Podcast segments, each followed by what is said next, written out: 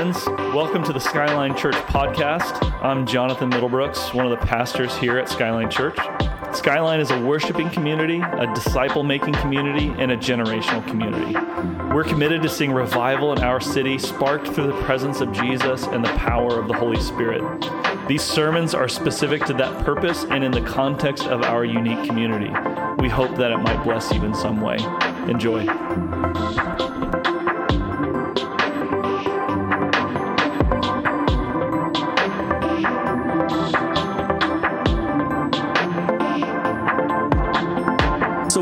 Series, and, and could you just run my slides for me? I don't have the clicker. I've just got a couple slides. So we've been in this series. Discipleship begins with beholding. And man, it's been fantastic how God has um, really rearranged for a lot of us what it means to engage in discipleship with Jesus, to follow him, that it actually stands on a foundation of beholding Jesus, of seeing him, of coming into contact with him. If you go to the next slide, um, here's my famous drawing. This is spreading all over, it's going viral maybe not. Um, so, so what we do is we behold Jesus, and what happens is we have revelation. The Bible says the God of the universe actually wants to reveal Himself to you. That's the offer, right? Not the God of the universe wants you to perform for Him or be really good. It's actually I want to show you who I am, and when that happens, you get stunned with the beauty of God, how glorious and majestic He is, which leads to this fascination where you're like, I just have to have more. I got to have more of him. I need more of his face. I need more of his presence, which then, as you are fascinated with him, it grows into this love for God, and you begin to love him the way he asked you to, which is with your whole heart, soul, mind, and strength. And then you start to delight, because anything we love, we delight in, right? You don't have to tell anybody to delight in their baby. We've got babies around here. You just get a parent with a baby, and what do you get? You just get you know, it's like if you made those faces at work in a meeting, people are like, what a weirdo. Like he just looked at me like, like Harry Carey is what I just thought in my mind. So you just like, you begin to delight in God because his face, as you look at him and he looks at you, it just, this thing about this is why I was made and why I'm here, and that grows into this deep longing and desire in your heart to do that over and over and over and over again, to actually build a life, like we talked about last week, to build a life um, that facilitates your hunger and thirst for Him. And then Greg, um, a couple weeks ago, talked about how that starts a fire and we begin to have this passion for this. So, this cycle is actually what discipleship is meant to be built upon. Discipleship is for lovers. It's for people who love Jesus above and beyond all other things and want to pursue Him. It's not built on information and it's not built on behavior modification. It's built on His presence and a love for Him. He's like, if I can get 12 young guys who love me with their whole hearts, I can change the world. Isn't that wild? Of all the ways Jesus could have built his ministry, if I can just get 12 people head over heels, knocked out in love with me, I can change the world. So if you've got your Bible, I want you to open to 2 Corinthians 3. And so, one of the things I want to do in the next few weeks is rather than just keep hitting you over the head with this idea, because the idea of this is that this actually leads to transformation. So many of us are longing for transformation in our hearts. And what we would say is that you actually get transformed by being in God's presence. Transformation happens when you encounter Him and He does something in you that couldn't be done any other way, and then you begin to change. 2 Corinthians 3, verse 1. Uh, Paul's talking to the Corinthians Are we beginning to commend ourselves again, or do we need, like some people, letters of recommendation to you or from you? You yourselves are our letter written on our hearts, known and read by everyone. You show that you are a letter from Christ, the result of our ministry, written not with ink, but with the Spirit of the living God, not on tablets of stone, but on tablets of human hearts. This is what happens when you behold Jesus. He begins to write a story in you that could not be written in any other way. And you become his letter of love and goodness and presence to everyone around you. Not written with ink, but written with the Holy Spirit. You become a spirit filled letter, a communication from God to the world that He's real and He loves you. Isn't that beautiful? That's what we want to happen is we want to see him and we want him to write something in us that spills out of us in a transformative way. So he's transforming us and then we become this letter to other people and they begin to read, right? Not the things we say with our mouths, but the reality of our hearts gets displayed. That's the most beautiful kind of church. Such confidence we have through Christ before God, not that we are competent in ourselves to claim anything for ourselves, but our competence comes from God. He has made us competent as ministers of a new covenant, not of the letter of the Spirit, for the letter kills, but the Spirit gives life. So we become then ministers of this presence. That's our goal. We're to minister to God and we're to, we're to minister His presence to other people. We carry His presence with us. And when we run into someone that needs something, what we do is we actually minister that presence that we've stewarded and cultivated, the face that we've seen over and over again, and say, Let me show you who God is right? Not just tell you facts about God and why He's good, all this stuff. Let me actually share my letter with you. I once was blind and now I see. I once was lame and now I walk. I was in a deep pit and God plucked me out. I'm this letter for him. So he says, Now, if this ministry that brought death, which was engraved in letters on stone, came with glory, so that the Israelites could not look steadily at the face of Moses because of its glory, transitory though it was, will not the ministry of the Spirit be even more glorious? This is the thing. Remember, we said that the, the writer of this book, Discipleship Begins with Beholding, says, Are we willing to risk making God the primary attraction of our church? Do we actually believe that the ministry of God in his presence through the revelation of Jesus Christ is more glorious than the teaching of man? I, I, believe it is. I think we're seeing that in real life. If the ministry that brought condemnation was glorious, how much more glorious is the ministry that brings righteousness? For what was glorious has no glory now in comparison with the surpassing glory. Um, and if what was transitory came with glory, how much greater is the glory of that which lasts? Therefore, since we have such a hope, we are very bold. We're not like Moses, who would put a veil over his face to prevent the Israelites from seeing the end of what was passing away. But their minds were made dull, for to this day the same veil remains when the old covenant is read. See, if we're not careful, our discipleship will actually put the veil back over people's eyes. They'll have a revelation of Jesus. They'll come into this transformative encounter with Him. And then we, they come to us and say, I want to be more like Jesus. And what do we do? We take the veil and we put it back over. We say, here's all the list of things you can't do anymore. Here's all the list of things that you have to do or you're not righteous. Here's all the right ways you have to believe about God. And we just take this veil and we put it back over them. And then we wonder why people are frustrated and discouraged and why they walk away. It's because we gave them something that God didn't ask them. Instead of putting the veil, we encourage them to say, hey, go do that again. That encounter you have with God, you were made for that over and over and over and over again, actually to live in a lifestyle of revelation. But their minds were made dull to this day. The same veil remains when the old covenant's read. It's not been removed because only in Christ is it taken away. Even to this day, when Moses is read, a veil covers their hearts. But listen to this when anyone turns to the Lord, the veil is taken away. Now, the Lord is spirit, and where the spirit of the Lord is, there is freedom, right? Not just freedom from, but freedom for, freedom for revelation, for continual existence in God's presence. And we all, who with unveiled faces contemplate the Lord's glory, are being transformed into his image with ever increasing glory. Here's the promise if you will look at him and organize your life around seeing him, you will not just get transformed, you will get transformed in increasing measure. Your life is meant to be an up into the right journey of revelation, up into the right journey of being good at following all the rules, right? And, and this is what I say it's much easier to follow the rules when you have revelation. When God shows you who He is, you're like, I want to do the right thing. I love your law. Your precepts are pure and good and holy and righteous. But when I just give you the rules, you're like, oh, right? So Jesus says to the Pharisees, Woe to you, Pharisees! You tie up heavy loads on other people's backs and you don't even lift a finger to help them. So, we're not in the business of putting loads on people. We're in the business of releasing people to see Jesus and believing that that's enough. You're transformed into his image with ever increasing glory, which comes from the Lord who is spirit. So it says, what's really cool is it says, you've, been you've come to this covenant, this new covenant of the spirit, which lasts and which is ever increasing. So here's what I want to say a life which cultivates the beholding of Jesus in his presence is stable and growing.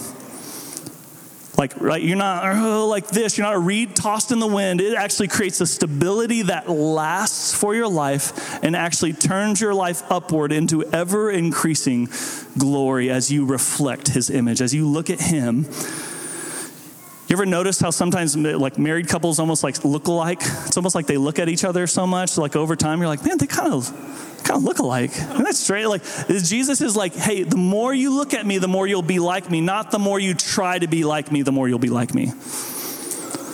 Right? He never says that he's like, just abide in me. That's all you have to do. You're the branch, I'm the vine. Connect to me, and you will bear much fruit. You won't even produce fruit, it just hangs off you. You ever notice that? You ever see the branch, like, ooh, I'm gonna produce fruit, right? The branch is just like, this is what branches do. When they're watered and safe and protected, you know what they do? They bear fruit. And even the pruning that happens in them only happens so that they might bear more and better fruit. That's it. So even the God comes as like, hey, I've got to tinker with some stuff. It's just so that you could see more of his face, have more of his glory, and produce more of his fruit. Amen. So what I love about this verse is it says that in this way we are letters we are the letters of God that recommends our ministry. And um, it was kind of this thing of, of saying, like, hey, if this life really produces transformation, what I want to do is just share a couple stories this morning of transformation that God has brought in our community. And, and we've been tracking the Asbury revival. And I love the only thing that's happening among these uh, college students is uh, public reading of scripture, confession and repentance of sin, and worship. That's it. Everybody's like, how do we reach Gen Z? And then we see that and we're like, ah, I don't know because they're like, yeah, but what about our Sunday school? And what about, you know, I mean, just all the what about star. And you're like, no, no, if that's all it takes to reach a generation, how could we not say, God, give us new wineskins? Who cares about who's on the stage and who's famous and who has a podcast? And I love in their little worship circle, they said, there's no celebrity here but Jesus. Nameless, faceless priests because it's all about him. Um, so I'm going to invite Patty. Would you come up here? We're going to hear a couple stories this morning that I, I just this week have just really like. Peter shares this this you know testimony about who Jesus is, and they this says they're cut to the heart. Um, so Patty sent us a text about just kind of a revelation she had in the midst of worship, and so she's going to share a story, and then I'm going to pray for her and pray for you guys. So there's a lot of you guys out here. Wednesday night, when Jonathan was telling us to ask the Holy Spirit to clothe us, I saw my old skin or my old self slough off, like when a reptile sheds its old, old skin. My old self fell off of me into a wrinkled pile onto the floor right in front of Jesus. I was kind of shocked and looked down at it with my mouth wide open and the, and the thought, now what? And I looked at him, and he had a huge smile on his face, and he told me, My outside was made to match my inside, made new in him. Amen. Amen. Um, when Patty sent this, I was just like, how many of us are like, oh, this old self, this flesh, how do I get out of this? And I love that you were just like, in the middle of worship, God did for me what I needed. I didn't have to do it. So I want to pray for you because Patty's a light. I don't know if you guys have met Patty, um, but you need, you need to meet her. Um, she's a light for Jesus. I'm going to pray that that light just increases. So, Jesus, thank you for Patty. Thank you for her life, God. All of it we just give to you. And I thank you for this revelation of your smile like when you work in us, Jesus, you do so with like this smiling, warm face. And I love that that question, uh, Patty, now what? and he's like, more, like more of me, more of the real you coming to life in me. And so, Jesus, I pray if anyone in here right now is just living in the midst of what feels like the old self, I pray that you would cut their heart right now. Just say, This is for you. I love Peter. He's like, This is for you and your children and for all who are far off. So thank you, Jesus, for this story. And we just give you all the praise and honor and glory in your name. Amen. Amen. Thank you, Patty. Thank you. Yeah.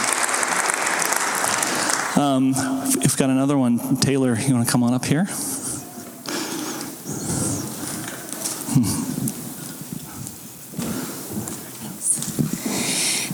This is an email I, I wrote, um, wrote, to Jonathan and the, and the staff um, earlier this week. Um, the Spirit has impressed upon me to share with you the following. This is just a bit of what He has been doing in my life through Skyline and His movement within this place. I hope this will serve as an encouragement to you and all those laboring in prayer for a revival. It is happening even now. Josh and I have only been coming consistently to Skyline services for a short time, a few months at best, but the Father's outpouring of Himself on our lives has been tangible and generous and disruptive in beautiful ways. Things that I have known were missing and that I wanted to want, such as just Him, His ways, His priorities, His eyes, His power, they were all mine. However, for such a long time, those gifts and that inheritance have been inaccessible to me. I've been believing the lie that because I allowed my flame to go out, that I forfeited that inheritance and no longer have a seat at his table or anything to offer at all. A lie that the Lord further revealed through Annie's message on Rahab. Even in my blindness, the Spirit has led me in obedience over the past year and a half as I've walked through the fires of addiction and chosen consistently to die to that remnant of flesh in my life. Only in choosing to lay bare my sin, lay bare what I've shielded others from, which was the underbelly of my addiction to alcohol, and crucify my self image and false image of being exceptional in my own right, only then have I found the promises of the Lord.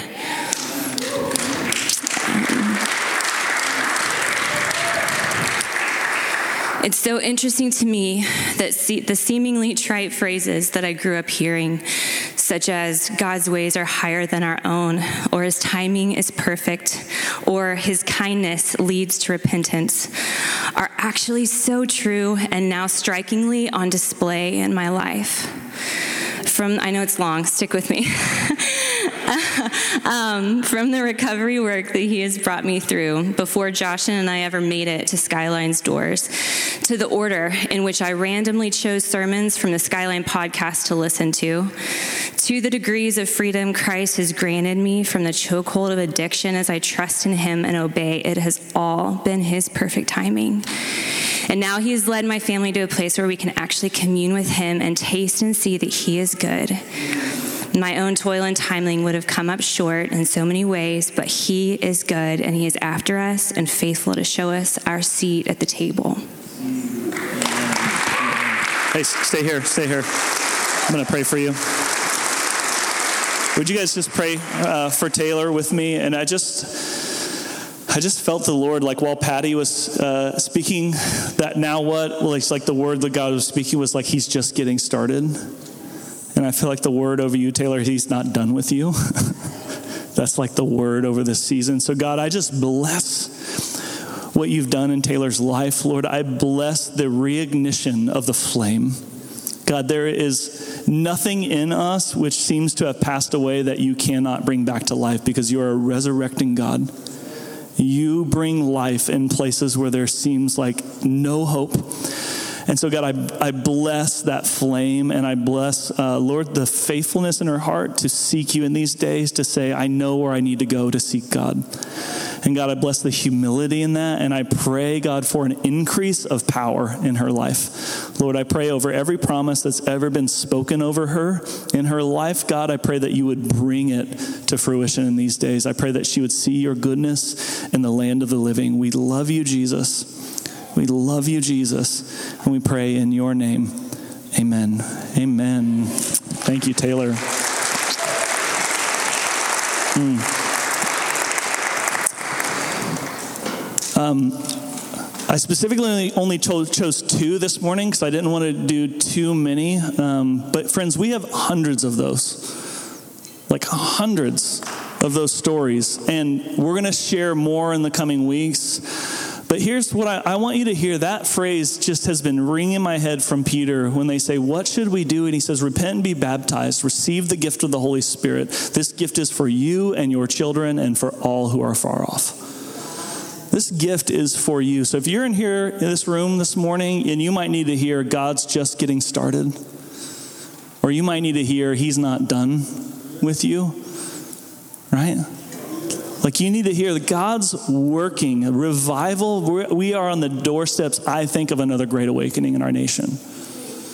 And I just want to say, I don't want to be so old that I miss it. And I don't mean age. I mean old in my spirit to where I look at Asbury Revival and I criticize it. Just go on Twitter if you want to see just a bunch of cynical Christians. There's like, oh, I don't know, what's the theology? And oh, it's just a really long worship service. I'm like, I hate to tell you about Revelation.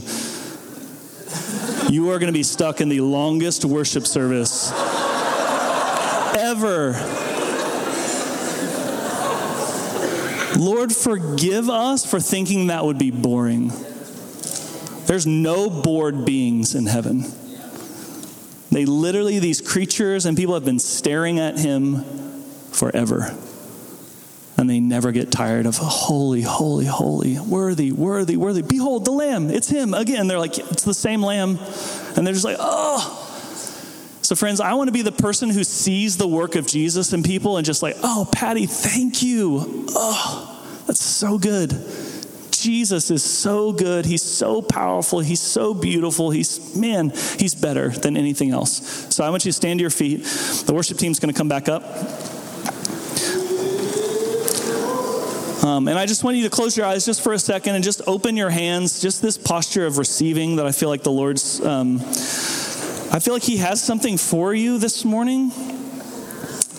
And we're going to sing a couple songs that have really just marked us. And, and the first one's Psalm 63. It's, it's literally just, if you open your Bible and read this while we sing, it's like, in a dry and parched land, Lord, my soul, it thirsts for you. It longs for you because your love is better than life. Your love, I've seen you in the sanctuary. I've beheld your glory. I love that. And he's like, God, you're not done with me yet. That revelation wasn't just a one time occurrence, and I've got to live off of that for the rest of my life. No, no, you've got fresh bread for me today. You've got fresh bread for me today. So, just with your eyes closed, I just want you to ask the Holy Spirit, Holy Spirit, what are you doing right now in me? What are you doing in this room right now? Search me and know me, O God see if there's any offensive way in me. Because Psalm 24, friends, who may ascend the hill of the Lord, who may stand in the holy place? He who has clean hands and a pure heart. And I've just been on this all week. God can reveal himself to anyone, but to dwell in his presence, you've got to let that stuff go about you guys, but I don't want just like a few encounters with God. I want to dwell with Him, and I want Him to dwell here in this people in this room, and I want him to dwell in churches all over this city. And for that to happen, Christians are going to have to say, Holy Spirit, search me and know me. Whatever it is, I will give it up because you are better. In our world, which is dying right now, in a world where it seems like death is reigning, addiction, despair, anxiety, fear, division, the only thing that will change all of that is Jesus.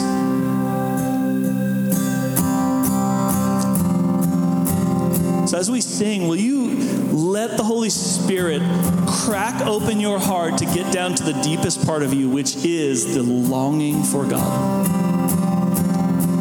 And so, God, I just confess and repent of all the ways that I have covered that longing up with lesser things.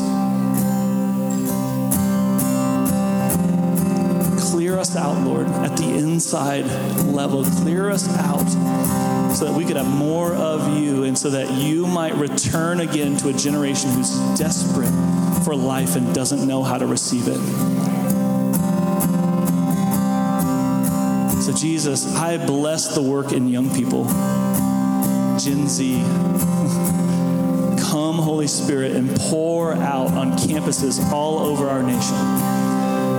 That college students would use their free time to seek your face, to know you, to dwell in your presence, and to be like, the best thing I could do right now is find a place with Christians and see God and invite my friends to do the same because in his presence is healing and deliverance and freedom.